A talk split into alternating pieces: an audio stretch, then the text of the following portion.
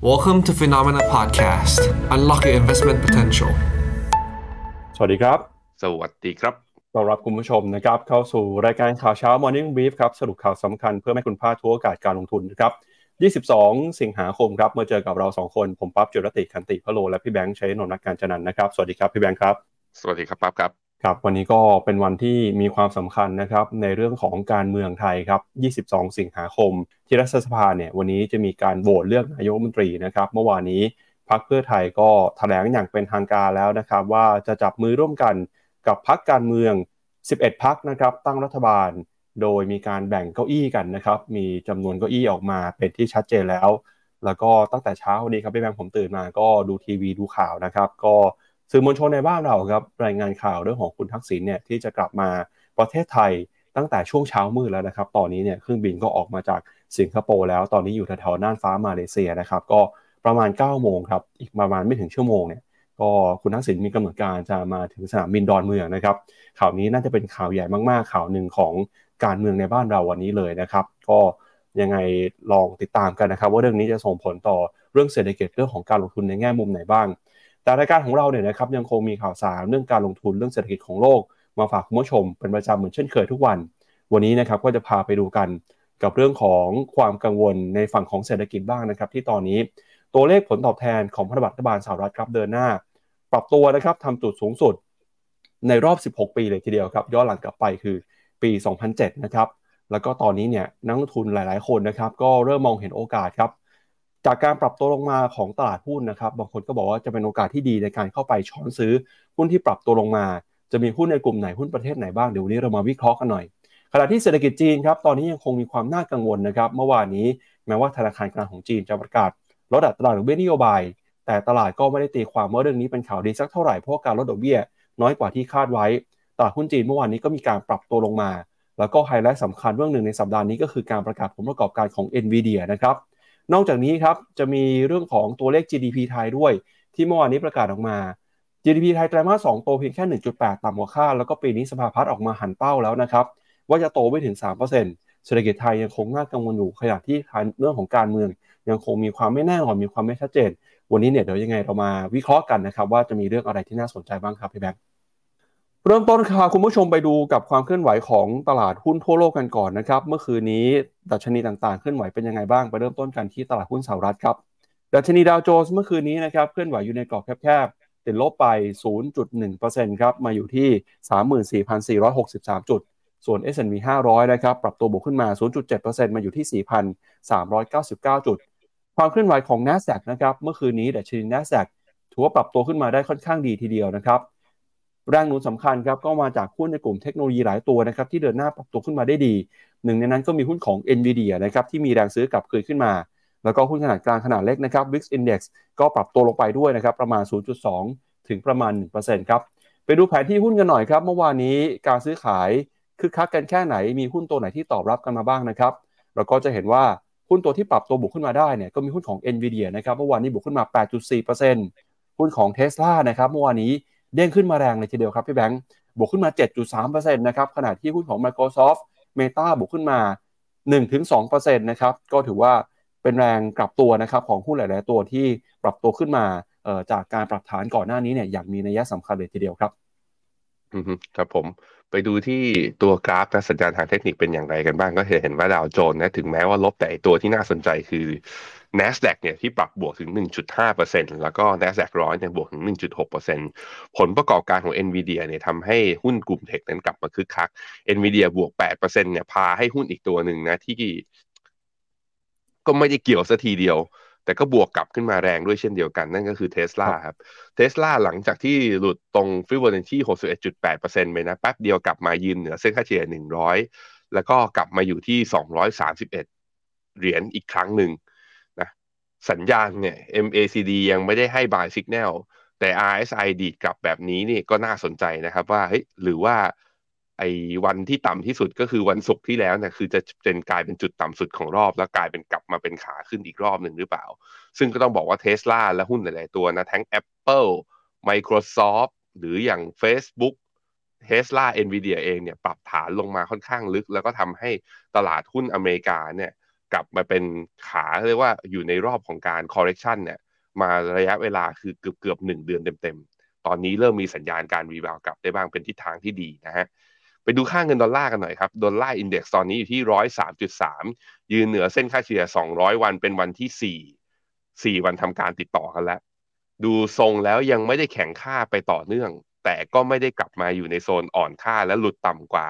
เส้นค่าเฉลี่ย 200 วันลงมา เพราะฉะนั้นทิศทางเนี่ยการแข็งค่าของดอลลาร์ยังเป็นปัจจัยที่กดดันอยู่นะ ถ้ายังแข็งค่าอยู่ต่อเนื่องอย่างนี้ เราอาจจะหวังการ rebound ของหุ้นได้ยังจำกัดอยู่นะครับไปดูตัวพันธบัตรรัฐบาลสหรัฐครับ bond yield สองปีตอนนี้อยู่ที่ระดับ 5%ในขณะที่ 10 ปีตอนนี้ ดีดขึ้นมาทะลุ 4.3 เป็นที่เรียบร้อยตอนนี้อยู่ที่ 4.35 เป็นจุดสูงสุดในรอบประมาณ 14 ปีทีเดียว bond yield ดีดแบบนี้ เดี๋ยวเราต้องมาวิเคราะห์กันครับว่า มันเกิดอะไรขึ้นจริง ๆ แล้วเมื่อวานนี้ตอน FINNOMENA Live ผมคุยกับคุณเจษไปแล้ว เดี๋ยวเอา recap สั้น ๆ ของเมื่อวานนี้ตอนทุ่มหนึ่งที่คุยกันนะเอามาวิเคราะห์ให้ดูครับผมก็สัปดาห์นี้นะครับปัจจัยสำคัญเลยคือเรื่องของการประกาศผลประกอบการนะครับ เมื่อคืนนี้เนี่ย NVIDIA ยังไม่ประกาศงบนะครับ แต่ตลาดคาดว่างบที่จะประกาศกันในช่วงของวันพุธครับจะออกมา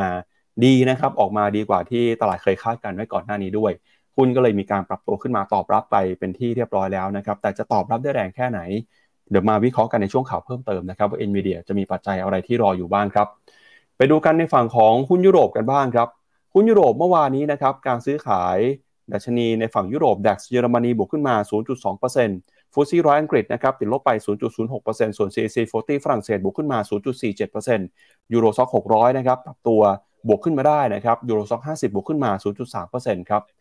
ความเคลื่อนไหวของตลาดหุ้นยุโรปนะครับ ตอนนี้ก็จับตากันครับ ทั้งเรื่องของการใช้นโยบายการเงินจากฝั่งธนาคารกลางสหรัฐ รวมไปถึงนะครับ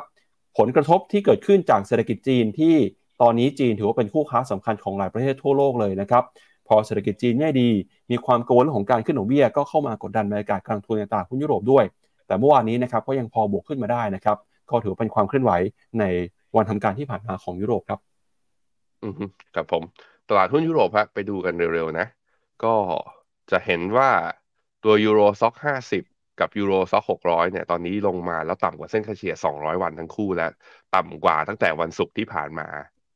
มีการปรับฐานลงมานะ ก็เข้าสู่การปรับฐานค่อนข้างชัด ในขณะที่ CAC 40 เนี่ยลงมาทดสอบเส้นค่าเฉลี่ย 200 วันแต่ยังไม่หลุด DAX ก็ยังไม่ทดสอบนะ แต่ว่าตัวหลักๆ ก็คือตัว Major Index อะหุ้นตัวใหญ่ๆเนี่ยหลุดลงมาแล้ว ในฟุตซี่ร้อยก็น่าสนใจคือลงมาทดสอบอยู่ในบริเวณโลเดิมของเดือนกรกฎาแล้วก็เป็นโลเดิมของเมื่อตอนเดือนมีนาที่ผ่านมาด้วย โอ้ตอนนี้หลาย ๆ อินเด็กซ์นะ โดยเฉพาะที่ยุโรปเนี่ยก็อยู่ในช่วงขาลง แล้วก็อาจจะอาจจะนะ อาจจะมีดาวไซด์ที่เยอะกว่านี้ เนื่องจากตรงนี้เป็นแนวรับจิตวิทยา คือเป็นโลเดิมของปี 2023 นี่แหละ ถ้าหลุดออกมาเนี่ยก็เรื่องใหญ่เหมือนกันเพราะฉะนั้นยุโรปก็ระวัดระวังในการเทรดด้วย จริงซึ่งจริง ๆ เราก็เตือนกันมาตลอดแล้วว่าใครมีกำไรยุโรปนะออกไปก่อน ซึ่งจะเนี้ยเริ่มเห็นผลแล้ว แล้วก็เริ่มเห็นการทำงานของนักลงทุนนะเริ่มเทขายหุ้นยุโรปขึ้นเรื่อยๆนะครับครับขณะที่ความเคลื่อนไหวของตลาดหุ้นเอเชียนะครับเช้านี้เปิดมาแล้วครับเดชนีนิกเกิ225 ของญี่ปุ่นเปิดมาบวกขึ้นมาได้ประมาณ 0.6%นะครับมาอยู่ที่ 31,755 จุด วันนี้มีข่าวสำคัญด้วยนะครับ กับหุ้นของ เอ่ออาร์มครับที่จะเข้ามาจดทะเบียนซื้อขายในดัชนีตลาดหุ้นสหรัฐนะครับก็อาร์มเนี่ยถือว่าเป็นหุ้นหนึ่งตัวครับที่เอ่อซอฟต์แบงค์นะครับเป็นผู้ถือหุ้นอยู่ แล้วก็จะมีส่วนสำคัญนะครับต่อการระดมทุนในปีนี้ของตลาดหุ้นในสหรัฐด้วยออสเตรเลียนิวซีแลนด์ครับวันนี้เคลื่อนไหวสลับกันในแดนบวกแล้วก็แดนลบนะครับบวกลบประมาณ 0.2-0.3%ส่วนหุ้นจีนครับกำลังเปิดแล้วนะครับเช้านี้ดูเหมือนเปิดมาติดลบต่อครับหลังจากที่เมื่อวานนี้ติดลบไปประมาณ 1%นะครับหุ้นจีนเองก็กังวลครับ กับทิศทางความเคลื่อนไหวที่เกิดขึ้นนะครับ หลังจากที่รัฐบาลจีนครับเดินหน้าส่งสัญญาณกระตุ้นเศรษฐกิจ แล้วก็ธนาคารกลางจีนเมื่อวานนี้ก็ลดดอกเบี้ยลงไป แต่ถือว่าลดน้อยกว่าคาดนะครับทำให้หุ้นจีนเมื่อวานนี้ไม่ได้ตอบรับแต่อย่างใดปรับตัวลงมาหางเซ็งฮ่องกงครับก็มีทั้งเรื่องของหุ้นในกลุ่มอสังหาริมทรัพย์นะครับที่มีปัญหาการผิดนัดชำระหนี้หุ้นในกลุ่มที่อ้างอิงกันกับเรื่องของการเติบโตเศรษฐกิจภายในประเทศ ก็เคลื่อนไหวไม่ค่อยดีเท่าไหร่เมื่อวานนี้หางเซ็งฮ่องกงติดลบไปต่อ 1.65%มาอยู่ที่ระดับ 1,700 17,612 จุด หลังจากที่ฮ่องกงนะครับเข้าสู่ภาวะขาลง ตอนนี้ก็เดินหน้าปรับตัวลงมาอย่างต่อเนื่องเลยนะครับ เมื่อวานนี้เราวิเคราะห์ไปแล้วว่าฮ่องกงเนี่ยต้องระมัดระวัง เพราะว่าตอนนี้หลุดเส้นค่าเฉลี่ยที่มีความสำคัญแล้วก็หลุดแนวโน้มสำคัญด้วยนะครับทำให้ต้องระมัดระวังกันครับ ส่วนหุ้นไทยนะครับดัชนีเซ็ตอินดี x ครับเมื่อวานนี้ซื้อขายผันผวนนะครับ ในช่วงเช้าหุ้นไทยลงมาติดลบครับ เพราะว่าความกังวลจากการประกาศตัวเลข GDP ของสภาพัฒน์ที่ GDP โตน้อยกว่าคาด แต่พอช่วงบ่ายเนี่ยหลังจากที่พรรคเพื่อไทยประกาศจะตั้งรัฐบาลร่วมกัน11พักนะครับมีคะแนนเสียงอยู่ในมือ 314 เสียงครับหุ้นไทยก็ดีตัวปรับบวกขึ้นมาได้นะครับสุดท้ายปิดตลาดไปบวกขึ้นมา 6.7 จุด หรือว่า 0.44%มาอยู่ที่ 1,525 จุด แล้วก็หุ้นของอินเดียหุ้นของเวียดนามนะครับเมื่อวานนี้ Nifty 50 บวกขึ้นมา 0.4% เวียดนามนะครับซื้อขายอยู่ในกรอบแคบๆบวกประมาณสัก 0.02%มาอยู่ที่ 1,190 จุด เมื่อวานนี้ FINNOMENA ก็มี tactical call ของเวียดนามด้วยนะครับที่ให้คำแนะนำขายไปสำหรับคนที่เก็งกำไรในระยะสั้น พิจารณาจากสัญญาณทางเทคนิคนะครับอือครับผม ตัวนิเคอินะครับของญี่ปุ่นเนี่ยบวกขึ้นมาล่าสุดเช้านี้ก็บวกขึ้นมาเป็นวันทำการที่ 2 ติดต่อกัน แต่ว่าก็ยังไม่ได้เคลียร์ pattern ของหุ้นขาลงนะ ก็จะเห็นว่า RSI ยังต่ำอย่างต่อเนื่อง MACD ยังอยู่ในเซลล์สัญญาณแล้วก็ต่ำกว่าเส้นศูนย์ ในขณะที่เส้นค่าเฉลี่ย 20 วันก็ต่ำกว่า 50 วัน ตัวอินเด็กซ์ก็ทำเรียกว่าทำเอ่อ lower low นับตั้งแต่รอบของเดือนมิถุนาที่ผ่านมา ยังต้องรอต่อไปคอสปีของเกาหลีบวกขึ้นมา 2 วันทำการแล้วครับ เมื่อวานนี้บวกขึ้นมาได้ 0.17 บวกไม่เยอะนะ แต่เช้านี้ก็ยังบวกได้ต่อ 0.5 โล่งใจได้ก็คือกลับมายืนเหนือ 2,500 อีกครั้งหนึ่งตอนนี้ 2,521 ไม่ใช่ปี พ.ศ. นะนี่คือดัชนีของคอสปี ตรงจุดนี้ก็แปลว่าอ่าเส้นค่าเฉลี่ย 200 วันยังทำงานได้ดีอยู่ แล้วก็แนวรับจิตวิทยา 2,500 ก็ยังยืนไหว อันนี้ต้องมาลุ้นกันต่อเพราะว่าการปรับฐานของตัวคอสปีเนี่ยที่มีมาตั้งแต่ต้นเดือนสิงหามานะ มันกดทำให้เกิดอ่าเกิด sell สัญญาณใน MACD แล้วตัวอ่า MACD เนี่ยมันอยู่ต่ำกว่าเส้นศูนย์ต้องมีการวกและดีดกลับไปก็คือ ยังมีแนวต้านข้างบนอีกยุบยับ แต่ก็ยังดูเป็นไปได้ แล้วก็ยังไม่ได้เสียทรงของการเป็น pattern ของ sideway up นะครับฮั่งเส็งกับตัว H share เนี่ยน่ากังวลเพราะว่าทำ new low ของปี 2022 ไปแล้ว เช่นเดียวกับ CSI 300 แต่ว่า CSI 300 นี่เส้นนี้น่าสนใจผมพาดูนะ ก็คือตอนนี้ CSI 300 มันทดสอบแนวรับที่เป็นเนี่ยที่เป็น up trend line ที่มีมาตั้งแต่ปี 2014 จนถึงตรงนี้เนี่ย กลับมาทดสอบอีกครั้งหนึ่ง เพราะฉะนั้นถึงแม้ว่าสัญญาณนะ มันจะหลุดทำนิวโลของปีนี้ แต่มันเจอแนวรับสำคัญตรงเนี้ย ผมคิดว่า ขายยังไม่ควรขาย เพราะว่านี่มันลงมาลึกแล้ว แต่ควรซื้อหรือเปล่าสิ่งที่ตลาดคาดหวังก็คือ จีนจะทำอะไรบางอย่าง เพื่อที่จะกระตุ้น sentiment และความเชื่อมั่นของเศรษฐกิจกลับมาหรือไม่ โดยที่เนื่องจากว่าผมมองอย่างนี้พี่ปั๊บผมมองว่าเอ่อ fund flow ของรอบที่ผ่านมาพาไปดูกราฟอีกทีหนึ่ง หุ้นจีนเนี่ยจะเห็นว่าเวลามันวิ่งทีนะอย่างปี 2006 มาปี 2008 ก่อนเจอ subprime เนี่ยเวลาวิ่งทีนะวิ่งจนร้องขอชีวิตเนี่ยปี 2014 จนถึงปี 2015 วิ่งร้องขอชีวิตเห็นไหมเนี่ยแล้วก็มาเนี่ยปี 2018 มาปี 2021เนี่ยเวลาวิ่งมันวิ่งชันมาก คือกราฟของหุ้นจีนมันไม่ได้เป็นเทรนขาขึ้นค่อย ๆ ขึ้นต่อเนื่องแบบที่ S&P 500 เป็นอะให้ดูเนี่ย S&P 500 เห็นไหม มันจะค่อยๆ ขยับขึ้น ปรับฐานทีหนึ่งก็คือตามรอบวัฏจักรเศรษฐกิจจริง ๆ แต่หุ้นจีนมันเหมือนแบบมันเล่นเป็นรอบๆ แล้วมันไม่ได้เป็นคือตลาดมันทำนิวไฮแล้วมันก็ไม่ไปไฮสักที คือขึ้นเท่าไหร่ก็ลงได้แรงเท่านั้น ผมว่าส่วนหนึ่งคือมันยังเป็นตลาดที่นโยบายหรือกลไกภาครัฐยังมีผลอยู่ค่อนข้างเยอะสองคือนักลงทุนต่างชาติเล่นเป็นรอบๆ แต่รอบนี้มันเจอเทรดวอลจีนเจอเทรดวอลจีนเจอเทควอล และนักลงทุนต่างชาติก็มีความกังวลว่าเหตุการณ์นี้จะยืดเยื้อ ผมคิดว่ารอบขาขึ้นรอบต่อไปของจีน ถ้าจะมีเนี่ยอาจจะไม่ชันเท่ารอบอื่นๆหรือเปล่าเพราะรอบอื่นๆ คือมีนักลงทุนต่างชาติเข้ามาผสมโรงด้วย นั้นจีนจำเป็นต้องสร้างความเชื่อมั่นให้กับการบริโภคและนักลงทุนภายในประเทศให้มากขึ้น ถึงจะมีการมีบาวได้ เพราะฉะนั้นใครที่สนใจนะ มองหุ้นจีนอยู่ว่าเอายังไงดี จะถัวยังไงดี ผมคิดว่ารอสองอย่างคือ ต้องเห็น pattern การดีดกลับที่ชัดเจน สองคือการ pattern ที่ดีดกลับนั้น ต้องมีข่าว หรือว่าต้องมีมาตรการกระตุ้นที่ทำให้เราเชื่อมั่นได้ ซึ่งจะเป็นต้องรอต่อไปนะครับส่วนหุ้นเวียดนามฮะมาดูเวียดนามเมื่อวานนี้หยุดลงแล้วนะลงไปวันเดียวคือวันศุกร์เนี่ยลบประมาณ 4%เเมื่อวานนี้ก็ไซด์เวย์ละไม่ได้ลบลงต่อก็น่าสนใจดีนะฮะว่าจะเป็นยังไง หุ้นไทยเนี่ยตอนนี้กำลังจะทะลุกรอบไซด์เวย์ขึ้นมา ก็อยู่ที่การเลือกอานายกกันวันนี้แหละว่าจะผ่านหรือเปล่า ถ้าผ่านนะผมคิดว่ามีแรงเก็งกำไรระยะสั้น แล้วก็บอกไปแล้ว หุ้นที่ได้ประโยชน์จากนโยบายต่างๆของที่เขาหาเสียงกันไว้เนี่ย ก็อาจจะมีแรงกระตุ้นแล้วก็ทำให้หุ้นไทยเนี่ยพันหกเนี่ยผมคิดว่ามีหวังที่เราจะได้เห็นกันอีกรอบหนึ่งแต่ย้ำอีกทีหนึ่งว่าเหมาะสำหรับเก็งกำไร ถ้าดูยาวๆ ผมคิดว่าตลาดหุ้นที่อื่นอาจจะมีโอกาสมากกว่าตลาดหุ้นไทยนะครับครับเดี๋ยวชวนพี่แบงค์ไปดูคำแนะนำของ FINNOMENA เมื่อวานนี้หน่อยนะครับเมื่อวานนี้ FINNOMENA ก็มีการออก tactical call ของตลาดหุ้นเวียดนามไปนะครับ ใครที่ซื้อโดยมีเป้าหมายเพื่อการลงทุนแบบเก็งอะไรในระยะสั้นเนี่ย ก็ลองดูหน่อยครับว่าเป็นยังไงบ้างครับพี่แบงค์ว่าสำหรับคนที่มีหุ้นเวียดนามอยู่นะครับ ก็เมื่อวานนี้นะครับฟิโนเมนาได้มีการออกบทความครับนะเดี๋ยวผมพาไปดูในหน้าจอผมหน้าจอแล้วครับครับอ่า tactical call ก็คือถึงเวลา take profit จะออกจากหุ้นไอหุ้นเวียดนามทั้งหมดสำหรับ tactical call นะคนเทรดเทรดระยะสั้น ก็มองที่ตรงนี้ก็คือเนี่ย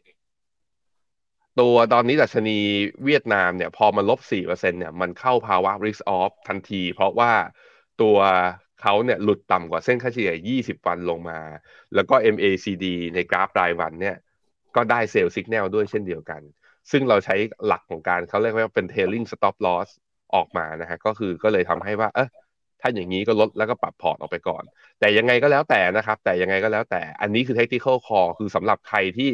เข้ามาตั้งแต่วันที่ 28 เดือน 11 กับเข้ามาวันที่ 5 เดือน 6 ที่ผ่านมา ซึ่งกำไรเนี่ย upside มากกว่าระดับ 10%ขึ้นไป แต่ถ้าใครมองระยะยาวๆ แบบถือจะถือแบบดร.นิเวศน์เนี่ยบน MEVT call ต้องบอกว่าเวียดนามยังอยู่ใน core นี้ของเราในการลงทุนระยะยาว แล้วก็บนพอร์ตโมเดลเนี่ยก็ยังแนะนำถือครองในสัดส่วนเดิม จนกว่าจะมีการเปลี่ยนแปลงนะครับ ก็ลงมารอบนี้ถ้าแถวๆเส้นค่าเฉลี่ย50 หรือ 100 วันนะ สมมุติว่ามันลงมาแล้วมันไม่เสียทรงนะ technical call ของอ่าของฟิโนเมนาเราอาจจะกลับมาให้ทุกคนได้กลับมาเก็งกำไรอีกครั้งหนึ่งก็ได้นะครับ ไหนใครกำไรจากเวียดนามแล้วเท่าไหร่กันยังไงกันบ้าง ลองพิมพ์แชทกันเข้ามาทักทายกันหน่อยสินะครับ ครับก็ tactical call นะครับ คือเข้าด้วยปัจจัยทางเทคนิค ตอนออกก็ต้องออกด้วยปัจจัยทางเทคนิคนะครับ ก็รักษาระเบียบวินัยกันนะครับสำหรับการทำกำไรในรอบนี้ครับ มาดูกันต่อครับกับทิศทางของราคาสินค้าโภคภัณฑ์หน่อยครับ ราคาทองคำเนี่ยตอนนี้ก็ปรับตัวลงมานะครับทำจุดต่ำสุดในรอบประมาณ 5 เดือนกันอีกครั้งหนึ่งแล้วเช้านี้เคลื่อนไหวหลุด 1,900 ดอลลาร์ไปนะครับ ปัจจุบันครับตอนนี้นะครับซื้อขายอยู่ที่ 1,896 ดอลลาร์ต่อทริอัลส์ครับแรงกดดันสำคัญของทองคำก็มาจากการที่ค่าเงินดอลลาร์แข็งค่ามากขึ้น ผลตอบแทนของพันธบัตรรัฐบาลสหรัฐปรับตัวสูงขึ้นนะครับ แล้วก็สัปดาห์นี้เนี่ยปลายสัปดาห์จะมีการประชุมที่ Jackson Hole ด้วยนะครับ ตลาดจับตาว่าคุณโจมพาวเวลประธานเฟดน่าจะมีการส่งสัญญาณเรื่องของการใช้นโยบายการเงิน เพิ่มเติมต่อเนื่องครับ ส่วนทิศทางของราคาน้ำมันครับล่าสุดนะครับราคาน้ำมันดิบ WTI ซื้อขายอยู่ที่ 80 ดอลลาร์ต่อบาร์เรล ส่วนราคาน้ำมันดิบเบรนท์นะครับซื้อขายกันอยู่ที่ 84 ดอลลาร์ครับราคาน้ำมันนะครับเมื่อคืนนี้เนี่ยก็ปรับตัวลงมาครับก่อนที่เช้านี้จะรีบาวขึ้นมาได้ ราคาน้ำมันช่วงนี้ถูกกดดันจากเศรษฐกิจจีนครับเศรษฐกิจจีนเนี่ยในฐานะที่เป็นประเทศผู้นำเข้าน้ำมันรายใหญ่ของโลก พอเผชิญกับปัญหาเศรษฐกิจชะลอตัว ดีมาความต้องการใช้น้ำมันหายไปก็เข้ามาสร้างแรงกดดันต่อราคาน้ำมันด้วยครับไปดูกราฟทองหลักสิบห้านาทีก็จะเห็นว่าแถวโซนหนึ่งแปดแปดห้าเนี่ย ย่ำมาสามรอบ แล้วก็เริ่มมีแรงดีดตั้งแต่เมื่อวานนี้นะ ตั้งแต่เมื่อคืนนี้ตอนเวลาประมาณสามทุ่มครึ่งบ้านเราเนี่ย ดีดขึ้นมาได้ประมาณเกินสิบเหรียญละ เช้านี้นี่บวกขึ้นมา แค่เพียงสิบห้านาทีที่เราคุยกันนะ บวกขึ้นมาได้อีกประมาณเกือบเกือบสองเหรียญ ดูแล้วคือ pattern ระยะสั้นเนี่ย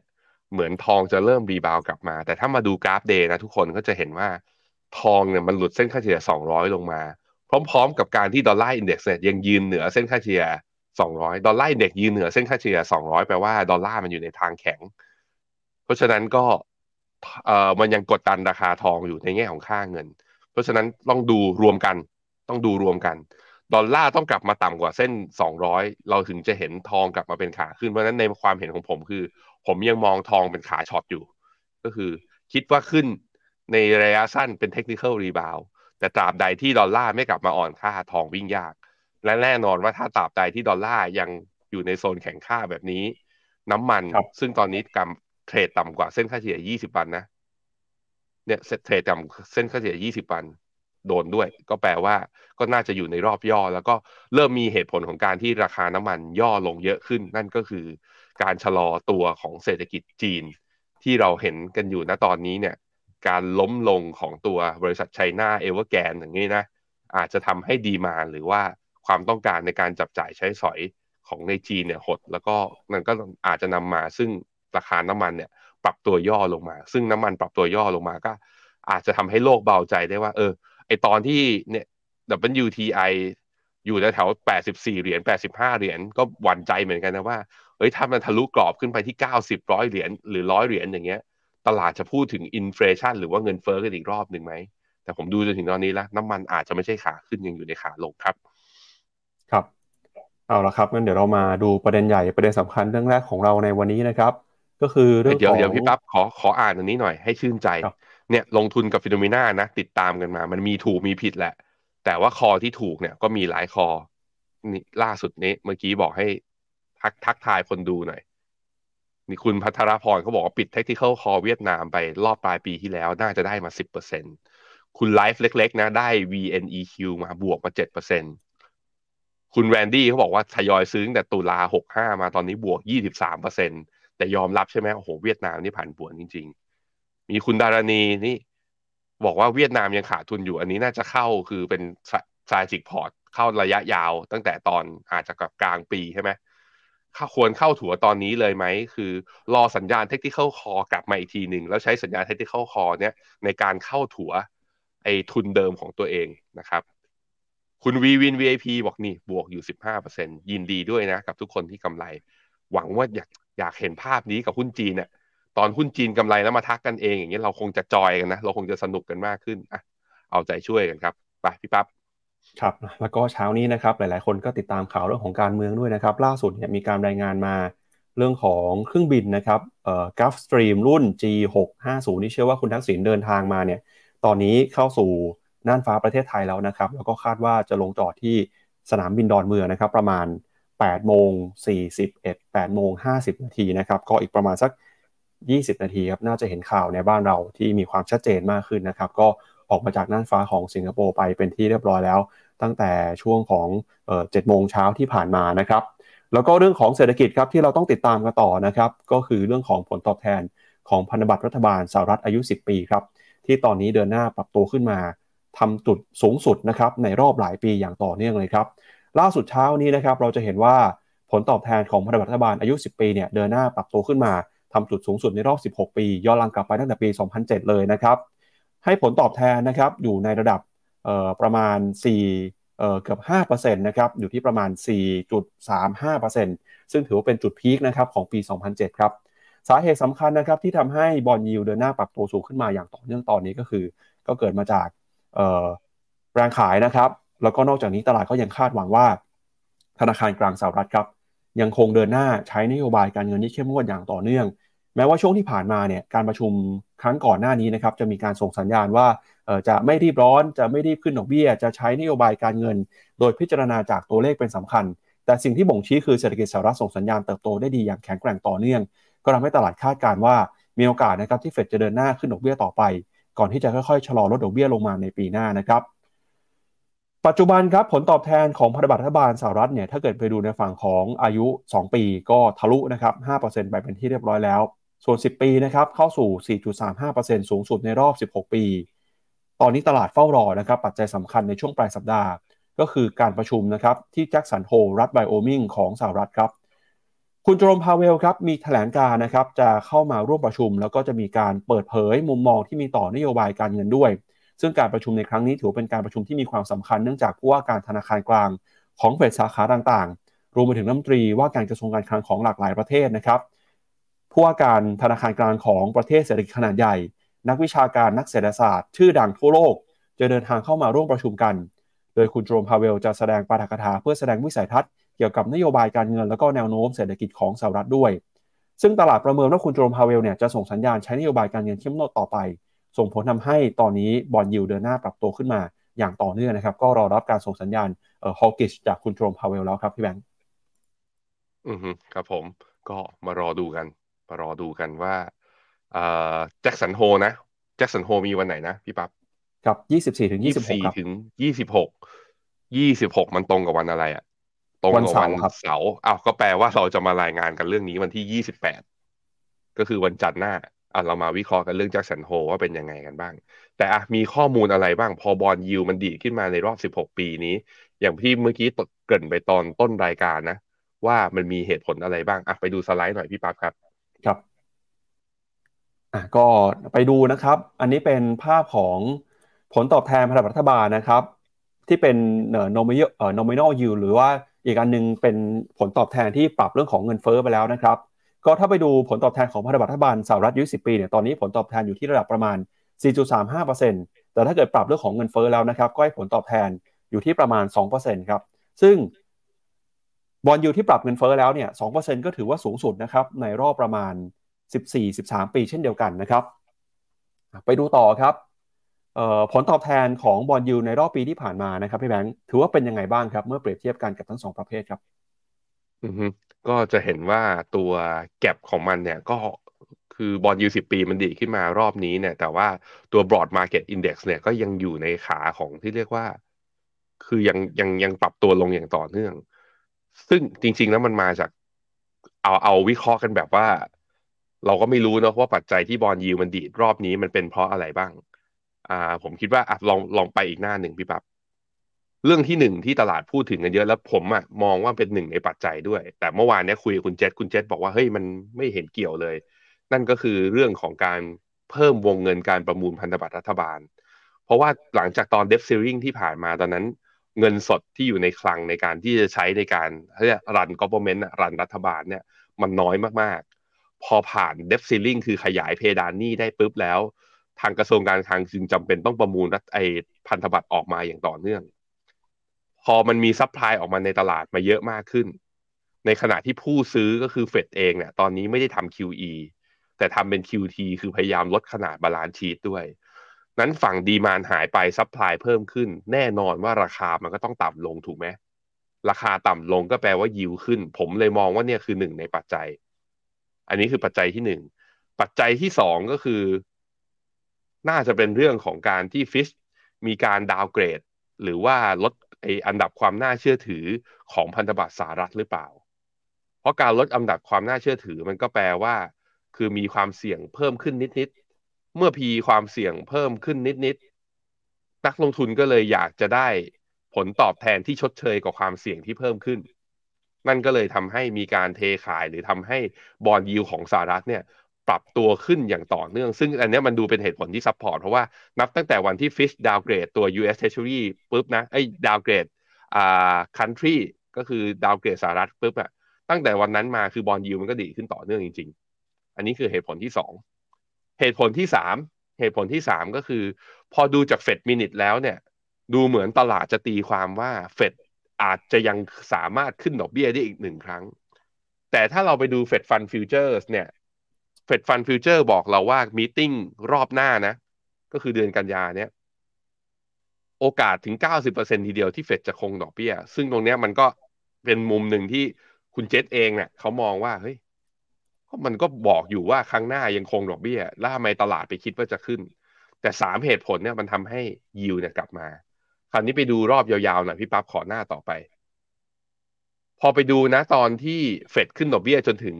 terminal rate หรือว่าอัตราดอกเบี้ยปลายทางของแต่ละรอบนะมีรอบปี 1995 รอบปี 2000 รอบปี 2008 รอบปี 2019 ก่อนโควิดเนี่ยเขาบอกว่าพอ terminal rate แตะตรงนั้นปุ๊บนะ บอลยิวสหรัฐมักปรับตัวลง หลังจากที่เฟดเริ่มขึ้นดอกเบี้ยครั้งสุดท้าย รอบนี้ก็ต้องมาดูแสดงให้เห็นว่าการดีดขึ้นมาครั้งนี้เนี่ย มีความเป็นไปได้ว่าเฟดจะขึ้นดอกเบี้ยอีกหนึ่งครั้งนะ โดยที่ Fed Funds Future มันไม่ได้บอกแบบนั้น อันเนี้ยอันเนี้ยคือสิ่งที่ต้องดูกันก็คือ อาจจะต้องเนี่ยแหละ มันก็เลยเป็นที่มาที่ว่าต้องมาดูกันครับ วันที่24ถึง26ที่คุณ Jerome Powell จะแถลงที่ Jackson Hole Symposium เนี่ย ถ้าแถลงออกมามีความเหี่ยวเพิ่มขึ้น มันก็จะเข้าทางไปกับสถิติเก่าๆที่มีมานั่นก็คือ อ๋อ ตลาดไปคิดเอาเองว่าดอกเบี้ยไม่ขึ้นแล้ว แต่จริงเขาจะขึ้นได้อีกครั้งหนึ่งยิวเลยดีดไปก่อน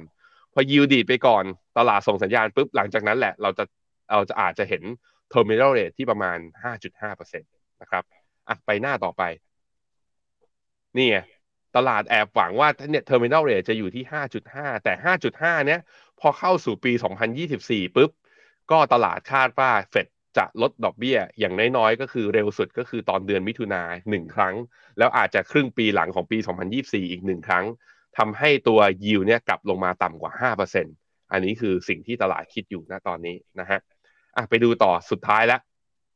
คราวนี้แล้วในแง่ของตราสารหนี้โอกาสการลงทุนเป็นยังไงบ้าง ก็บอกบอกว่า ราคาตราสารหนี้เนี่ย มักจะปรับตัวลง ก่อนที่การฟื้นตัวอ่าก่อนการฟื้นตัวขึ้นเมื่อเฟดขึ้นดอกเบี้ยครั้งสุดท้าย แปลว่าอะไรก็คือว่า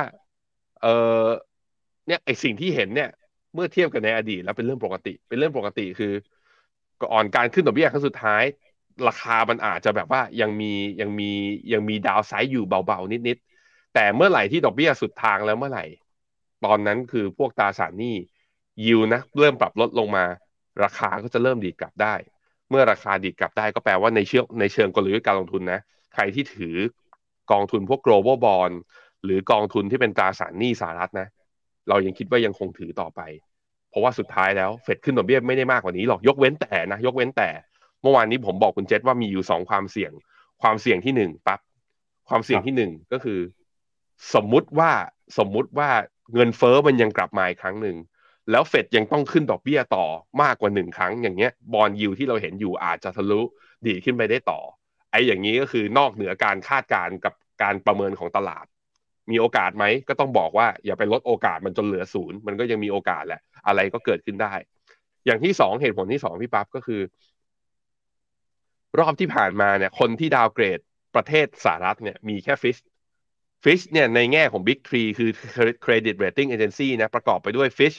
S&P แล้วก็ Moody's เนี่ย Fitch เนี่ยมีสัดส่วนในการทำ credit rating เนี่ยประมาณ 15%แต่ที่เหลือใหญ่ ๆ อีก 2 ที่คือ Moody กับ S&P เนี่ยมีสัดส่วนในการทำเรตติ้งของบริษัทจดทะเบียนทั้งโลกนะ 40%สองอ่า40%ทั้ง2ที่ สมมุติว่า S&P กับ Moody เนี่ยดาวเกรดสหรัฐบ้าจี้ตาม Fitch นะ ผมคิดว่าบอลยิวจะมีโอกาสดีดได้ต่อ แล้วถามว่าแล้วเขาจะดาวเกรดไหม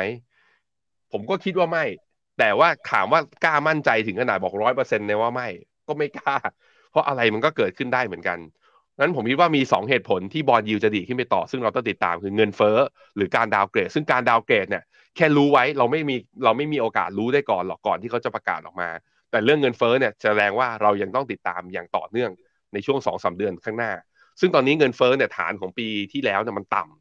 คุยกับคุณเจษเมื่อวานคุณเจษก็บอกเหมือนกันว่าเฮ้ยมันก็มันอาจจะดีดขึ้นมาแต่ว่าเงินเฟ้อมจะกลับไปที่ห้าเปอร์เซ็นจริงๆหรอ มันก็คงไม่หรอก เพราะนั้นมันยังค่ายังอยู่ในขาต่ำอยู่อย่างนี้ ก็แปลว่าบอลยิวมันอาจจะแค่ดีดครึ่งครั้งสุดท้ายเพื่อเตรียมลงก็ได้นะครับอะพี่ปั๊บครับครับแล้วก็ยังไงสัปดาห์นี้นะครับวันศุกร์นี้เนี่ยโดยพ้องยิ่งวันที่ 25 สิงหาคมจะเป็นวันที่มีความสำคัญนะครับ เนื่องจากตลาดก็เฝ้ารอครับกับการถแถลงของประธานเฟดโจมพาเวลที่มีต่อมุมมองเศรษฐกิจของสหรัฐนะครับ การปรับตัวลงมาของตลาดหุ้นในรอบนี้ครับหลังจากหุ้นสหรัฐเดินหน้าปรับตัวบวกขึ้นมาติดต่อกันได้ประมาณ 5 เดือนเนี่ยหลายคนก็บอกว่ายังเฝ้ารอดูอยู่ครับสำหรับคนที่ไม่ได้ซื้อมาในรอบก่อนหน้าเขาบอกว่าย่อลงมาแบบนี้เนี่ยจะเข้าไปซื้อดีหรือเปล่า เห็นได้จากคอมเมนต์หลายๆคนของคุณผู้ชมนะครับก็มีมุมมองที่น่าสนใจมาฝากกันเพิ่มเติมครับเป็นมุมมองจากนักวิเคราะห์ของสหรัฐบ้างนะครับตอนนี้เริ่มมีเสียงแตกครับพี่แบงค์บางคนก็บอกว่าย่อลงมาแบบนี้เนี่ยเป็นโอกาสในการเข้าไปซื้อแล้ว แต่ก็มีคนที่เตือนเหมือนกันบอกว่าให้รอดูให้ดีอย่าเพิ่งรีบร้อนนะครับ มีใครพูดอะไรบ้าง เดี๋ยวเรามาสรุปมุมมองของนักวิเคราะห์ ที่มีต่อการปรับตัวลงมาของตลาดหุ้นสหรัฐในตอนนี้หน่อยครับ ไปเริ่มต้นกันกับมุมมองของทางฝั่งจาก HSBC ก่อนนะครับ นักวิเคราะห์จาก HSBC ครับคุณ Max Kettner นะครับออกมาเตือนบอกว่าตอนนี้เนี่ยแม้ว่าตลาดหุ้นสหรัฐจะปรับตัวลงมาแล้วนะครับ แต่อาจจะยังไม่ใช่โอกาสในการเข้าไปซื้อ เนื่องจากยังคงมีความเสี่ยงอีกหลายเรื่องนะครับ มีความท้าทายหลายประเด็น ที่เฝ้ารอตลาดหุ้นสหรัฐอยู่ เพราะฉะนั้นเนี่ยเขาก็อยากจะให้นักลงทุนนะครับเฝ้ารอสัญญาณครับโดยเฉพาะอย่างยิ่งสัญญาณการใช้นโยบายการเงินที่ผ่อนคลาย หรือว่าสัญญาณการกระตุ้นเศรษฐกิจเพิ่มเติมจากในฝั่งของสหรัฐ ขณะที่นักวิเคราะห์จาก Citigroup นะครับก็ออกมาเตือนเช่นกันเขาบอกตอนนี้แม้ว่าตลาดหุ้นสหรัฐจะมีการปรับตัวลงมา แต่นะครับมีโอกาสที่อีกไม่กี่สัปดาห์ข้างหน้าครับดัชนี S&P 500 จะลงมาทดสอบแนวรับนะครับที่เคยทำไว้ในเดือนพฤษภาคม ที่ระดับ 4,200 ถึง 4,300 จุดนะครับเขาก็บอกว่าถ้าเกิดจะเข้าไปซื้อเนี่ยให้รอตลาดย่อลงมาก่อน แล้วค่อยเข้าไปทยอยเข้าไปเก็บสะสมก็ได้นะครับ ซึ่งตอนนี้ตลาดหุ้นสหรัฐเองก็ยังมีความเสี่ยงหลายเรื่อง ขณะที่มุมมองของคนที่มองแตกต่างก็คือ Goldman Sachs ครับพี่แบงก์ Goldman Sachs เนี่ยออกมาบอกนะครับว่าตอนนี้ใครที่ยังไม่ได้ซื้อหุ้นสหรัฐ อาจจะเป็นเวลาที่เหมาะสมในการเข้าไปทยอยเก็บเข้าไปทยอยซื้อหุ้นแล้วนะครับสาเหตุสำคัญก็เนื่องมาจากเรื่องของเศรษฐกิจครับ ตอนนี้เศรษฐกิจสหรัฐแม้ว่าจะส่งสัญญาณชะลอตัว แต่นักวิเคราะห์ที่เชื่อคุณเดวิดคอสตินเนี่ยเชื่อว่าเป็นการชะลอตัวแบบ soft landing รวมไปถึงนะครับ เขาก็เริ่มเห็นการเข้ามาเก็งกำไรนะครับ เรื่องของผลประกอบการหลังจากที่มีหลายบริษัทนะครับประกาศผลประกอบการออกมา แม้ว่าจะออกมาแย่เนี่ยแต่ก็เป็นโอกาสในการเข้าไปซื้อจากการปรับตัวลงมา เพราะว่ามองแนวโน้มผลประกอบการจะค่อย ๆ ปรับตัวดีขึ้นในช่วงที่เหลือของปีนะครับ แล้วเขาก็บอกว่าในขณะที่ ทางฝั่งของกองทุนนะครับ แม้ว่าจะมีการขายออกมาบ้าง แต่เขาก็เชื่อว่านี่อาจจะเป็นโอกาสที่สำคัญของคนที่อยากจะเข้าไปเก็บสะสมหุ้นสหรัฐ โดยมีปัจจัยสำคัญเลยนะครับ ก็คือเรื่องของเศรษฐกิจที่ยังคงมีสัญญาณเติบโตได้อย่างต่อเนื่องครับ อันนี้ก็เป็นมุมมองที่มีความแตกต่างกันนะครับเดี๋ยวชวนที่แบงค์ไปดูหน่อยครับว่า คนที่บอกว่าซื้อเนี่ยบอกว่าซื้อได้เลยแต่คนที่บอกว่ารอให้รอก่อน แล้วบอกให้ดัชนี S&P ห้าร้อยย่อลงมา 4,200 4,300เนี่ยแปลว่ามันคงมี downside อยู่นะครับ downside จากระดับปัจจุบันจะเยอะแค่ไหนเดี๋ยวไปวิเคราะห์กันหน่อยครับ อะไปดูกราฟครับฟิบเบอร์ชีโฮเซลจุดแปดอยู่ที่สี่พันสามร้อยสิบเอ็ดที่ผมวัดไว้นะ ก็เห็นด้วย เห็นด้วยตรงที่ว่าใช้สี่พันสามเป็นจุดในการเข้า แต่สี่พันสามคือลงได้อีกเท่าไหร่ ลองมาดูนะ ลองวัดจากระดับปัจจุบันนี้คือเท่าไหร่สี่พันสามร้อยเก้าสิบลงได้อีกประมาณสองเปอร์เซ็นพี่ปับถามว่าสองเปอ รอไหมสมมติว่ามันไม่ถึงแล้วมันดีดขึ้นไปเลย เราจะอาจจะเสียได้นั้นในแง่ของผมอะผมเริ่มทยอยเข้าแล้ว ความเห็นผมนะ แต่ว่าผมไปเข้าพวกพวกเจ็ดนางฟ้า พวกหุ้น tech ทั้งหลาย หรือใครบอกว่าผมอ้าวไม่ได้ซื้อหุ้นรายตัวซื้อกองทุนผ่านแพลตฟอร์ม FINNOMENAผมคิดว่าก็ใส่ในกอง MEGA 10ก็ได้ แต่ใครไปใส่เนี่ยผมใส่ไปเมื่อวาน แต่กลายเป็นว่านี่นะให้ไปดูเห็นแล้วก็เจ็บปวดนิดนึงคือ ใส่เข้าไปปั๊บเทสลาเนี่ยได้บวกไปเจ็ดเปอร์เซ็นต์ NVIDIA บวกไปแปดเปอร์เซ็นต์แหมมาบวกอะไรวันนี้มาบวกบวกคืนนี้สิ เพราะผมซื้อเมื่อวานไงมันก็เลยอะได้แพงมาหน่อย แต่ว่าข้อดีคือ มันก็เห็นการ confirm อะว่าเออตลาดไอ้พวกเจ็ดนางฟ้าอยู่เนี่ยมันยังมีแรงอยู่ มันยังมีแรงซื้อกลับเข้ามาอยู่นั่นก็พอยังเบาใจได้ว่าหุ้นเหล่านี้ยังไม่ใช่เทนขาลง เพราะนั้นในมุมผมผมยังไม่เสียเขาเรียกว่ายังไม่ได้เสียกำลังใจกับการปรับฐานของหุ้นสหรัฐณตอนนี้ ยังคิดว่ายังไปต่อได้นะครับครับไปดูข้อมูลประกอบหน่อยนะครับ ว่าทำไมนักวิเคราะห์ถึงมองแบบนี้นะครับ สาเหตุสำคัญที่หลายคนมองว่าตลาดหุ้นสหรัฐนะครับ อาจจะเป็นจังหวะที่จะต้องระมัดระวังก็คือการปรับตัวเคลื่อนไหวของ performance ครับ ตั้งแต่เดือนมีนาคมที่ผ่านมานะครับตลาดหุ้นสหรัฐเนี่ยเดินหน้าปรับตัวบวกขึ้นมาติดต่อกันได้ประมาณ 5 เดือนแล้วครับจนถึงปัจจุบันเนี่ยคือเดือนสิงหาคมนะครับเป็นเดือนแรกที่ดูเหมือนตลาดหุ้นสหรัฐจะให้ผลตอบแทนติดลบนะครับ ทั้งดัชนี S&P 500 แล้วก็ดัชนี NASDAQ 100 นะครับ ก็พอขึ้นมา 5 เดือนแล้วมาลบเดือนนี้เนี่ยหลายคนก็เอ๊ะอาจจะเป็นจุดที่เป็นสัญญาณขายหรือเปล่าต้องระมัดระวังหรือเปล่านะครับอะไปดูหน่อยครับว่ามุมมองของนักลงทุนนะครับเป็นยังไงบ้างข้อมูลล่าสุดของทีมงาน FINNOMENA เนี่ยบ่งชี้นะครับว่านักลงทุนมีการเพิ่มน้ำหนักการลงทุนในหุ้นแล้วก็มี sentiment เชิงบวกในปีนี้นะครับพอบวกขึ้นมาเยอะๆเนี่ยการปรับตัวย่อลงมาปรับฐานอาจจะเป็นเรื่องปกติที่เกิดขึ้นก็ได้นะครับ ไปต่อเลยพี่ปั๊บอันนี้สไลด์พวกนี้ยากเกินไปครับอันนี้ อันนี้ อันนี้ อันนี้ ก็คือถ้าดูจาก valuation metric นะถ้ามีการปรับประมาณการขึ้นมาอย่างต่อเนื่องนะสำหรับกำไรของบริษัทจดทะเบียนใน S&P 500 ถ้ายังปรับขึ้นสมมุติว่าคาดปรับขึ้นอีกสัก 5%โดยที่เทรดที่ PE เฉลี่ยที่มาสัก 17-18 เท่าเนี่ย ตรงจริง ๆ ตรงนี้แถวๆประมาณ 4,300เนี่ยคือ fair value แต่ถ้าสมมุติว่ากลับขึ้นไปเทรดสักประมาณสัก 20 เท่านะก็คือตลาดแบบว่าเชื่อแล้วว่าโอกาส recession เนี่ย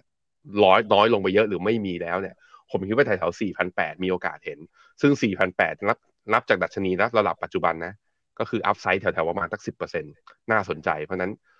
หายคือ S&P 500 ตอนนี้คือถามว่ามันแพงเปล่าไม่แพง ถามว่ามันถูกไหมไม่ถูก แต่ว่ามันอยู่ที่แถวๆค่ากลาง ซึ่งถ้าตลาดไม่ได้แย่ต้องบอกว่ามันเป็นโซนที่พอซื้อได้นะครับ ครับ ไปดูต่อเรื่องของหุ้นจีนบ้างครับ ช่วงนี้เนี่ย การออกมาวิเคราะห์ออกมาวิพากษ์วิจารณ์ตลาดหุ้นจีนนี่ต้องถือว่าใช้ความกล้าหาญนะครับ เพราะว่าภาครัฐเนี่ยเขาเข้าไปกำกับดูแลครับก็บอกนักวิเคราะห์เนี่ยจะมาวิเคราะห์หุ้นจีน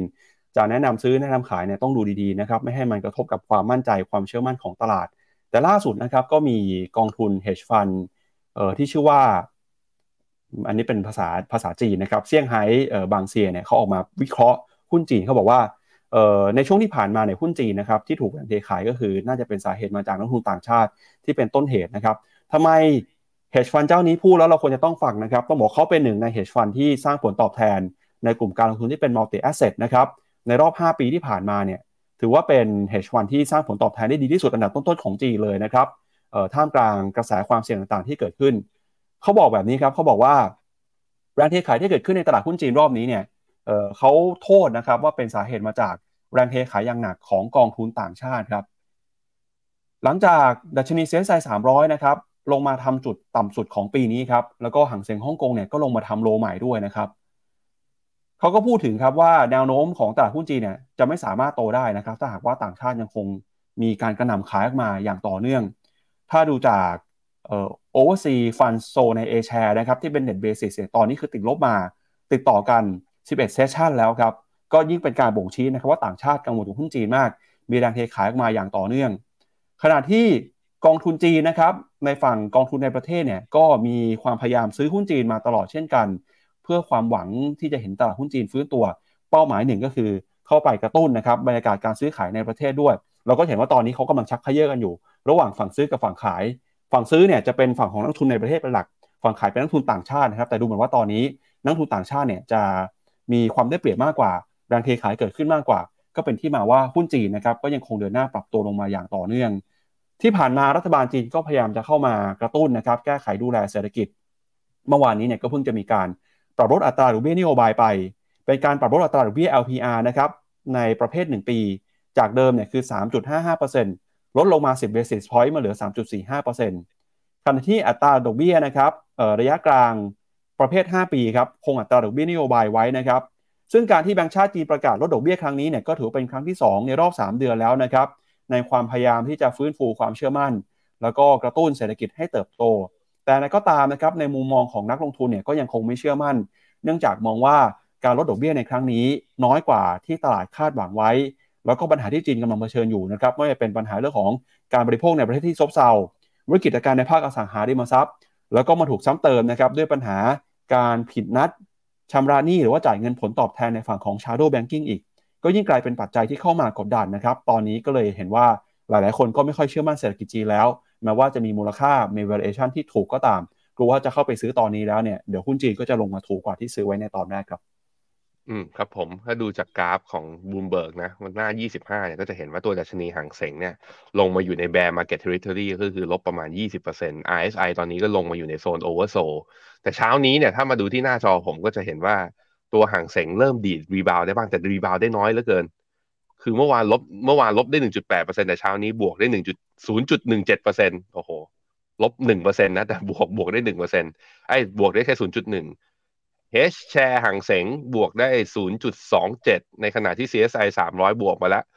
บวกมา0อ่าเปิดมาแล้วบวกมา 0.46 ยังถือว่าบวกได้เบากว่าคาด ก็อย่างที่ปั๊บอ่านข่าวเมื่อกี้ก็คือว่า นักวิเคราะห์มองว่าการเฉือนอย่างดอกเบี้ย LPR ที่ 0.1%เนี่ย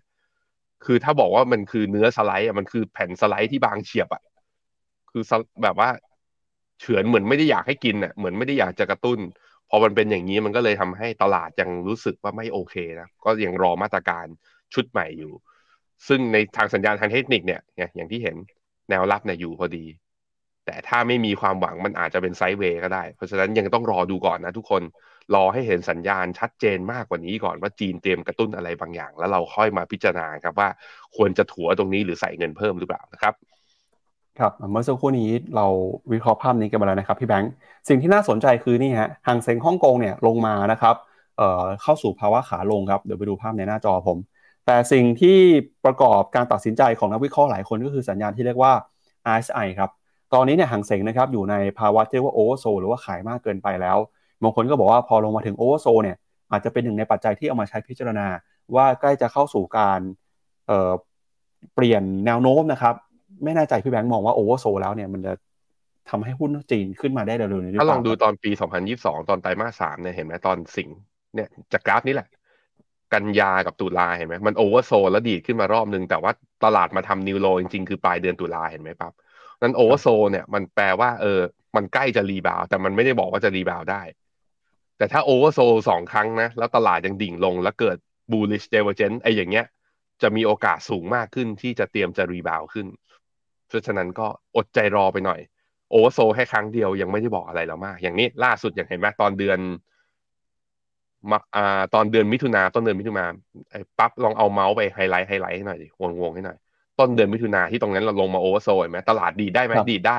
แต่ดีดกลับเป็นขาขึ้นไหมไม่ก็ไปต่อไม่ได้เห็นไหมตัวดัชนีฮั่งเส็งอะสุดท้ายก็ยัง index ก็ย่อแล้วก็มาทำ new low ล่าสุดตอนเดือนสิงหานี้นะครับ ครับ ไปดูหุ้นอีกหนึ่งตัวครับที่จะกลายเป็นไฮไลท์สำคัญนะครับก็คือหุ้นของ NVIDIA ครับเดี๋ยวชวนพี่แบงค์ไปดูราคาหุ้น NVIDIA หน่อยว่าเป็นยังไงบ้างครับ ก่อนที่เขาจะประกาศผลประกอบการกันในวันพฤหัสนี้นะครับ ครับอะนี่ไปกำลังจะนิวไฮอีกแล้วทุกคนมาเรื่อยๆ เลยแหมหุ้นที่ได้ประโยชน์มากที่สุดใน AI นะคิดอะไรไม่ออกก็ NVIDIA ไปก่อนนะฮะก็ NVIDIA นะครับเตรียมจะประกาศผลประกอบการกันในช่วงสัปดาห์นี้นะครับ แนวโน้มเนี่ยจะเป็นยังไงบ้างครับ เดี๋ยวชวนเอ่อ คุณผู้ชมไปวิเคราะห์นะครับ เรื่องของคาดการณ์ผลประกอบการ แล้วก็เอ่อมองราคาหน่อยครับอะเดี๋ยวชวนที่แบงค์อ่านภาพนี้สักครู่หนึ่งนะครับเดี๋ยวผมเอ่อกลับเข้ามาอีกรอบหนึงครับเดี๋ยวชวนพี่แบงค์ดูภาพนี้หน่อยว่าหมายความว่ายังไงนะครับอือฮึไอ้ตัวนี้ครับก็คือ AI boom AI boom อันนี้หมายถึงว่าคือ NVIDIA เนี่ยผลิตตัวชิปชิปของ NVIDIA เนี่ยเนื่องจากว่ามันเป็นชิปที่เหมาะแก่การประมวลผลของตัว AI แล้วก็ทำแล้วก็ใช้ในแง่ของตัว Internet of Things แล้วก็ Data พวกเซิร์ฟเวอร์ด้วยเช่นเดียวกัน นั้นพอ AI มันบูมขึ้นมาตั้งแต่ตอนเนี้ยปี 2021 ปี 2022เนี่ยยอดขายมันเติบโตขึ้นมา แล้วก็มีการคาดการณ์ครับจากรอยเตอร์เนี่ยนะเขาเอากราฟิกมาเขาบอกว่าตั้งแต่ปี 2024 ขึ้นไปเนี่ยเขาบอกว่า Data Center Revenue ของตัว AI boom เนี่ยจะกระดีดขึ้นแบบเป็นก้าวกระโดด แล้วอาจจะแตะ 10 บิลเลียน US ดอลลาร์เนี่ยแถวแถวนู่นเลย แถวแถวสัก ประมาณปลายไตรมาส4ปี 2024 หรือว่าต้นไตรมาสหนึ่งของปี 2025 นั้นมองในมุมนี้แหละมันก็เลยทำให้ แล้วถามว่าถ้า Data Center boom AI มันบูมจริงใครได้ประโยชน์ มันจึงมีความกาวมาใส่ที่หุ้น NVIDIA หุ้น NVIDIA ดีดขึ้นมาตอนนี้เนี่ย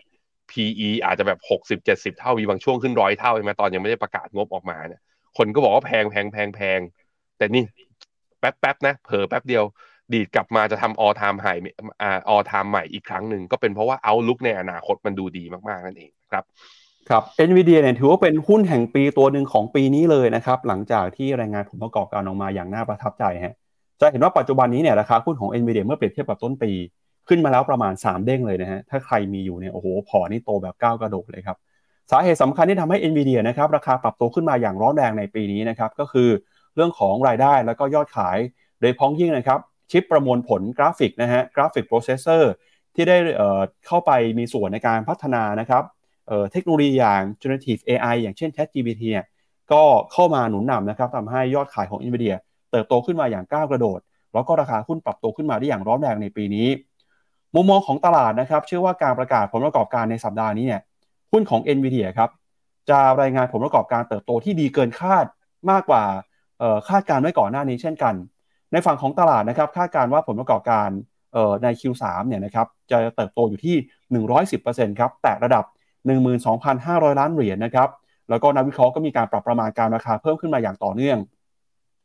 ขณะที่ PE ของ NVIDIA นะครับ forward PE 12 เดือนเนี่ยตอนนี้อยู่ที่ประมาณ 40 เท่าครับหลังจากที่ผลประกอบการไตรมาสที่2เนี่ยออกมา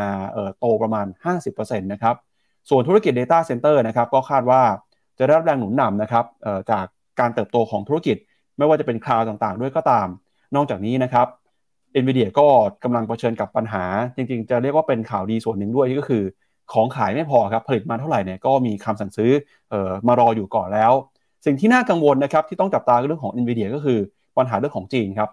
จีนเนี่ยถือว่าเป็นหนึ่งในประเทศผู้นำเข้านะครับสินค้าจาก NVIDIA ในสัดส่วนที่สูงมากครับถ้าหากว่าเศรษฐกิจจีนมีปัญหาหลายคนก็บอกว่าอาจจะเป็นปัจจัยที่เข้ามา กดดัน NVIDIA ก็ได้นะครับ แม้ว่าตอนนี้จะมีโมเมนตัมมีแรงซื้อกลับขึ้นมา แต่ถ้าหากว่าผู้ซื้อหลักๆ อย่างจีน เศรษฐกิจไม่โตเนี่ย NVIDIA อาจจะได้รับผลกระทบตรงนี้ด้วยครับ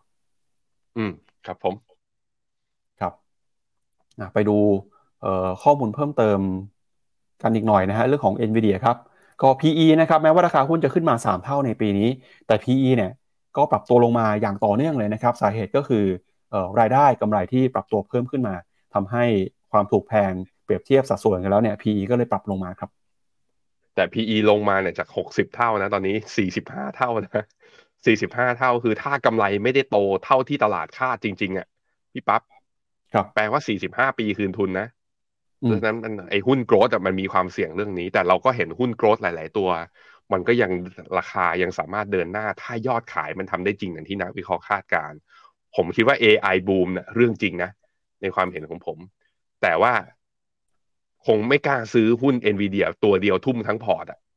ก็วิธีก็ต้องไปกระจายความเสี่ยงในหุ้นหลาย ๆ ตัว แล้วขอไอ้อาจจะถ้าซื้อกองทุนก็ขอกองทุนที่มี exposure NVIDIA เอาติดพอร์ตไว้บ้างบางส่วนนะครับ ก็เป็นอย่างนั้นไป ครับ ไปดูคาดกาใจของนักวิเคราะห์หน่อยครับ ก็คิดว่า revenue นะจะคาดการคือ year on year เนี่ยของปี 2023 เนี่ยจะโต 63%โดย EPS จะโตมา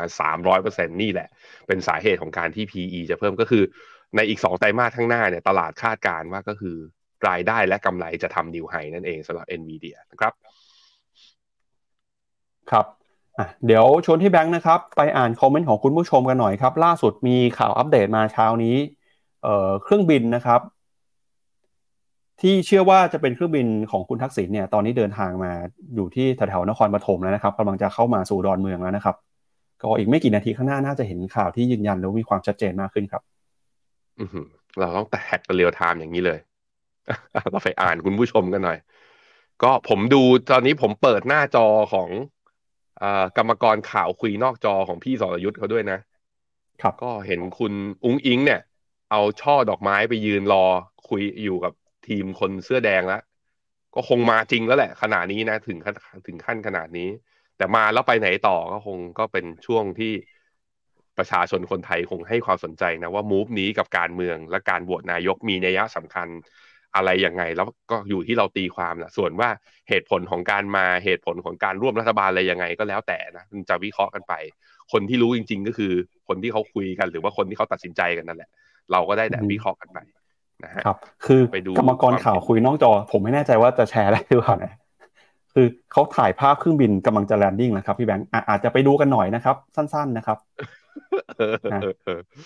ครับอะขขอบคุณเอ่อภาพจากเอ่อ Facebook ของคุณสรยุทธ์ด้วยนะครับกรรมกรข่าวคุยนอกจออะเห็นเครื่องบิน เมื่อสักครู่นี้น่าจะเห็นเครื่องบินกำลัง landing แล้วนะครับโอ้โหสดมากๆเลยนะครับ ตอนนี้กลายเป็นว่าเรื่องเรื่องคุณทักษิณกลับบ้านนี่กลบข่าวเรื่องเอ่อโหวตนายกกลบข่าวเรื่องอื่นไปหมดเลยนะครับ ในเช้าวันนี้ครับ เอาไปดูคอมเมนต์คุณผู้ชมหน่อยครับพี่แบงค์แล้วกรรมกรข่าวคุยนอกจอนี่เดือดมากนะ ตอนนี้คนดูแบบสองแสนอะ พี่ปั๊บครับอะไปดูคอมเมนต์กันหน่อยอะปั๊บปั๊บเปิดจอนี้ทิ้งไว้ก็ได้ เปิดเปิดจอเมื่อกี้ทิ้งไว้ เผื่อเผื่อเผื่อจะเห็นอะไรเพิ่ม มีนะคุณสุภรัตน์ก็บอกว่ากดซื้อ RK ของป้าเคที่เข้าไป หลังจากขาย BN 3 0เปลี่ยนมาขี่ทันทีเลย ขายตัวกำไรแล้วมาซื้อตัว buy on dip อื้อหือหลักการคล้ายๆกับคุณเจษนะ เป็นคอนทาเรียนหรือเปล่านะฮะคุณมิสเบอร์ตีขอแนวรับของตัว NASDAQ อะอันนี้ต้องย้ายมาที่จอผมแล้วนะฮะ NASDAQ จริง ๆ แล้วตรงฟิโบนัชชี61.8 เนี่ยคือ 13,890ไม่ใช่ไม่ใช่ไม่ใช่ไม่ใช่ฟิโบนัชชี50เปอร์เซ็นต์50เปอร์เซ็นต์ก็คือ 13,002 ซึ่งมันทดสอบไปแล้วเมื่อวันศุกร์นะ ตรงเนี้ย แล้วมันก็ดีขึ้นมาแล้ว อันนี้คือแนวรับที่แนวรับแรก เพราะฉะนั้นแปลว่าอะไรก็ ถ้าอยากจะได้ต้องซื้อตามแล้วเพราะมันผ่านมาแล้วคือมันเป็นสาเหตุไงว่าทำไมผมกดซื้อไปเมื่อวานนี้เบาๆ ก็คือเพราะว่ามันเจอแนวรับแรกก็ซื้อไปเบาๆก่อน ไม่ควรดีดเลยนะแหมถ้าลงมาลึกๆย่ำๆกว่านี้นิดนึงเราก็จะได้ของถูกใช่ไหมถ้าเราเชื่อว่าขึ้นน่ะยิ่งมันลงมาเราจะยิ่งซื้อ แต่บางทีคือถ้าเป็นสาย10 following อะ ลงเยอะๆ มันจะหัวใจจะหวั่นไหว เราอยากให้มันดีดมากกว่า แล้วยอมไปซื้อที่แพงกว่านะฮะคุณเจษก็มาเข้ามาคอมเมนต์ด้วยว่าเครื่องจะ landing แล้วนะฮะอ่าคุณเคลลี่ครับก็บอกว่าน่าชะลอการเข้ากองทุนตราสารหนี้ไหมรอให้ bond yield ขึ้นให้สุดในกรณีเป็นพอร์ตระยะยาว ผมคิดว่าถ้ามีอยู่ในพอร์ตอยู่แล้วมันทำอะไรไม่ได้ คือขายตอนนี้ผมคิดว่าก็ไม่สมเหตุสมผลอยู่แล้ว เพราะว่าอ่า ถึงเฟดจะขึ้นดอกเบี้ยก็น่าจะขึ้นอีกเพียงแค่ครั้งเดียว เพราะนั้น upside ค่อนข้างจำกัดนะครับอ่าชะลอก่อนไหม ถ้ามีอยู่เยอะแล้วชะลอก่อนก็ได้พี่เคลลี่ชะลอก่อน แล้วก็ดูว่าเงินเฟ้ออีกสักเดือนสองเดือนข้างหน้า มันไม่ได้สูงขึ้นไปกว่าที่เราคาดการณ์กันไว้ใช่ไหม ถ้าเป็นอย่างนั้นหรือว่ารอหลังจากประชุม Jackson Hole เนี่ยถ้าคุณเจอโรมพาวเวลไม่ได้เหี่ยวมากขนาดนั้นนะ bond yield ก็จะมีโอกาสดีดลงมานะครับ คุณสุภรัตน์อีกเขาบอก นอกจากไปซื้ออาร์คแล้วมีกดขายทองด้วยด้วยคุณบุญญาธรถามว่าการประชุมของกลุ่มบริกเนี่ย จะมีผลอะไรกับเศรษฐกิจโลกไหมเอ่อมีผลในแง่ ถ้ามีนโยบายหรือว่ามีความร่วมมืออะไรกันออกมาที่มันชัดเจน แล้วถึงขั้นเป็นสนธิสัญญา หรือว่ามีความร่วมมือที่จริงจังนะ อาจจะขับเคลื่อนเศรษฐกิจโลกในทิศทางที่เพราะว่าบริกก็คือมีประกอบไปด้วยใครบ้างบราซิล รัสเซีย อินเดีย จีน แล้วก็ตัว S ก็คือเซาท์แอฟริกาก็เป็นเขาเรียกว่าเป็นการรวมกันของมหาอำนาจใน emerging market คือกลุ่มประเทศพัฒนาแล้ว แต่ว่ามันเป็นความร่วมมือในแง่ของขนาดของเศรษฐกิจนะแต่ในแง่ของความเป็นภูมิภาคมันอยู่ค่อนข้างกระจัดกระจายนั้นบิกเนี่ยในแง่ของอิทธิพลต่อเศรษฐกิจโลกจริงๆ คือ ตลาดพูดถึงกันมาเยอะแล้ว แต่ก็จะเห็นว่ามันก็ไม่ได้เกิดความร่วมมือชัดเจน ผมคิดว่าอย่าง RCEP หรือ CPTPP หรือความร่วมมือเศรษฐกิจอื่นอย่างหรืออย่างควอดอย่างเงี้ย ความร่วมมืออื่นๆดูจะมีผลมากกว่า แต่ก็แน่นอนว่าการมีความร่วมมือกันอย่างเงี้ยเขาร่วมมือกันเพื่อให้เศรษฐกิจของประเทศที่อยู่ในประเทศสมาชิกนั้นมีความเติบโตมากขึ้น เพราะนั้นก็เป็นผลดีอยู่แล้วนะครับ คุณสมพลสุดท้ายนะเขาบอกว่าเข้าได้ไหมบิตคอยไปดูบิตคอยกัน ตอนนี้สองหมื่นหกหลังจากที่ปรับฐานลงมาแล้วก็อยู่ตรงนี้นะ ไม่ยอมดีดกลับขึ้นมาเลย ก็ดูสัญญาณก็คือไม่ไม่มีใครกล้าซื้อหลังจากที่พ่ออีลอนมัสเนี่ย ขายออกมาปุ๊บทุกคนก็กลัวไงแม้แต่เจ้ามือมันเขาไม่ใช่เจ้ามือแม้แต่รายใหญ่ ก็ยังขายออกมาเลย คนก็เลยยังงงๆอยู่ แต่ผมคิดว่าการหลุดต่ำกว่าเส้นค่าเฉลี่ย 200 ลงมา มันก็แปลว่าเข้าสู่ขาลงระยะสั้นนั่นแหละ ก็ต้องรอกันต่อไป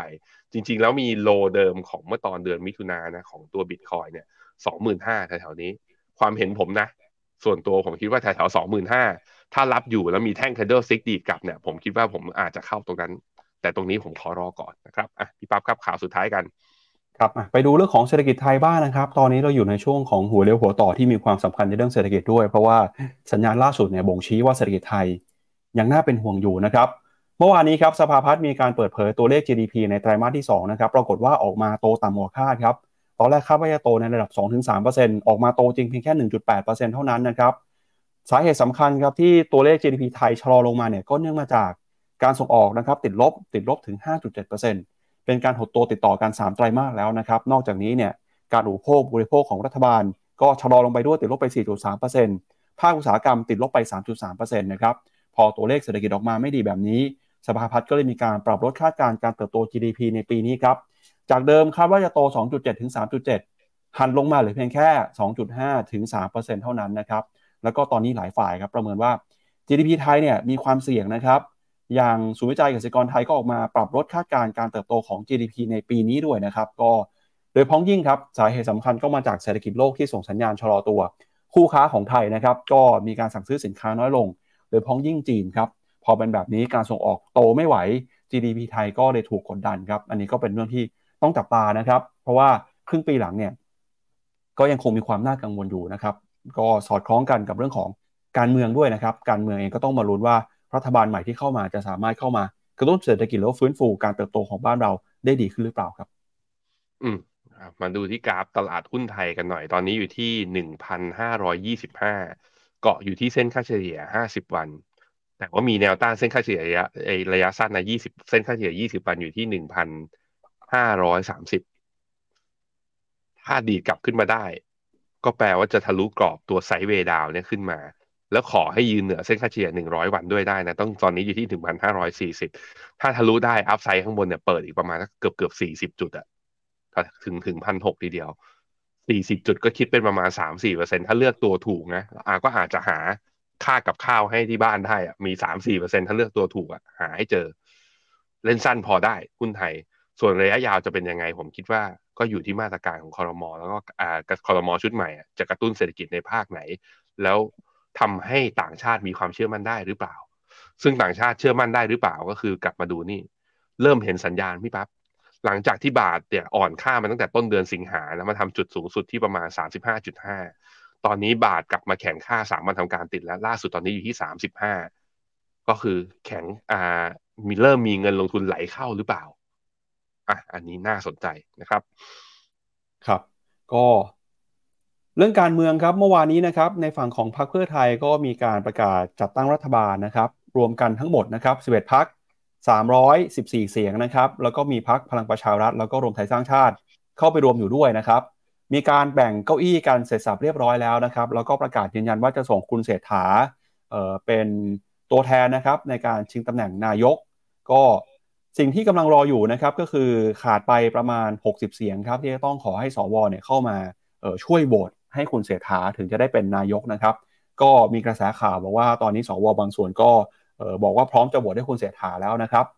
9โมงคือตอนนี้9โมงแล้วนะฮะก็มีข่าวที่ติดต่อกันต่อเนื่องเลยคือ9โมงคุณทักษิณจะเดินทางมาถึงที่ดอนเมืองซึ่งตอนนี้ก็แลนดิ้งไปเป็นที่เรียบร้อยแล้ว 10โมงประชุมเปิดประชุมสภาครับพี่แบงค์ก็คือถ้าเกิดใครตอนนี้อยู่ดอนเมืองเนี่ย 10โมงอีก 50 นาทีจะเดินทางไปสภาทันหรือเปล่า วันนี้ต้องโหวตนายกด้วยนะครับ ก็ทำหน้าที่ของต้องไปสภาด้วยต้องไปต้องไปสภาด้วยครับ อืมครับ ว่ากันไปครับ ก็สรุปยังไงนะถ้าแบบว่าต้องตั้งใจทำงานนะแล้วก็ไม่อยากให้เสียงานเสียการ ก็ไม่เป็นไรมันข้ามข้ามได้บ้างบางเรื่อง แล้วค่อยมาฟัง Morning Brief พรุ่งนี้ตอนเช้า เดี๋ยวเรามาสรุปกันว่าโหวตผ่านไหมแล้วหน้าตาคอรมอยังไง เดี๋ยววันนี้เดี๋ยวผมไปเตรียมวิเคราะห์ด้วยว่า นโยบายเนี่ย แต่ละนโยบายจะมี Impact อะไร เดี๋ยวเปิดมาเลยว่ายอมเดี๋ยวเดี๋ยวไปหาการบ้านมาด้วย sector หรืออุตสาหกรรมอะไร ที่ถ้าหุ้นไทยจะฟื้นเนี่ยอะไรที่ได้ประโยชน์คงเป็นพูดเป็นหุ้นรายตัวไม่ได้นะ เพราะเราเป็นบลน. ขายกองทุนนะฮะโอเคครับอะก็ชวนคุณผู้ชมอีกรอบนึงครับ ตอนนี้เรากำลังเปิดรับลงทะเบียนอยู่นะครับสำหรับงาน FA Summit 2023 ครับ วันที่ 9 กันยายนนะครับช่วงบ่ายโมงถึง4โมงครึ่งครับ ใครที่เป็นที่ปรึกษาทางการเงินหรือว่าสนใจนะครับ อยากหาข้อมูลความรู้เรื่องที่เกี่ยวข้องกับการเงินการทุนผ่านกองทุนรวมฟิโนเมนานะครับร่วมกับแฟรงกินเทมเบลตันซึ่งเป็นสถาบันการทุนอันดับต้นๆนะครับของโลกครับก็จะเข้ามาให้ความรู้ก้าวสู่ความสำเร็จก้าวสู่การเป็นที่ปรึกษาการทุนกับฟินโนมินาครับสแกน QR Code บนหน้าจอเพื่อลงทะเบียนได้จากหน้าจอนี้นะครับ เอาละครับ และนี่ก็เป็นทั้งหมดของรายการข่าวเช้ามานึงรีฟวันนี้นะครับ เราสองคนและทีมงานลาไปก่อนครับ พรุ่งนี้กลับมาเจอกันใหม่นะครับ วันนี้สวัสดีครับ สวัสดีครับ บริการที่ปรึกษาการลงทุนส่วนตัวจากฟินโนมินาจะช่วยให้คุณสามารถจัดการการลงทุนจากคำแนะนำของมืออาชีพด้านการลงทุน ที่คอยดูแลและปรับพอร์ตการลงทุนของคุณให้เป็นไปตามเป้าหมาย สนใจรับบริการที่ปรึกษาการลงทุนส่วนตัว สมัครได้ที่ f i n o m e f i n o m i n a e x c l u s i v e หรือ line at f i n o m i n a p o r t คำเตือน ผู้ลงทุนควรทำความเข้าใจลักษณะสินค้า เงื่อนไขผลตอบแทน และความเสี่ยงก่อนตัดสินใจลงทุน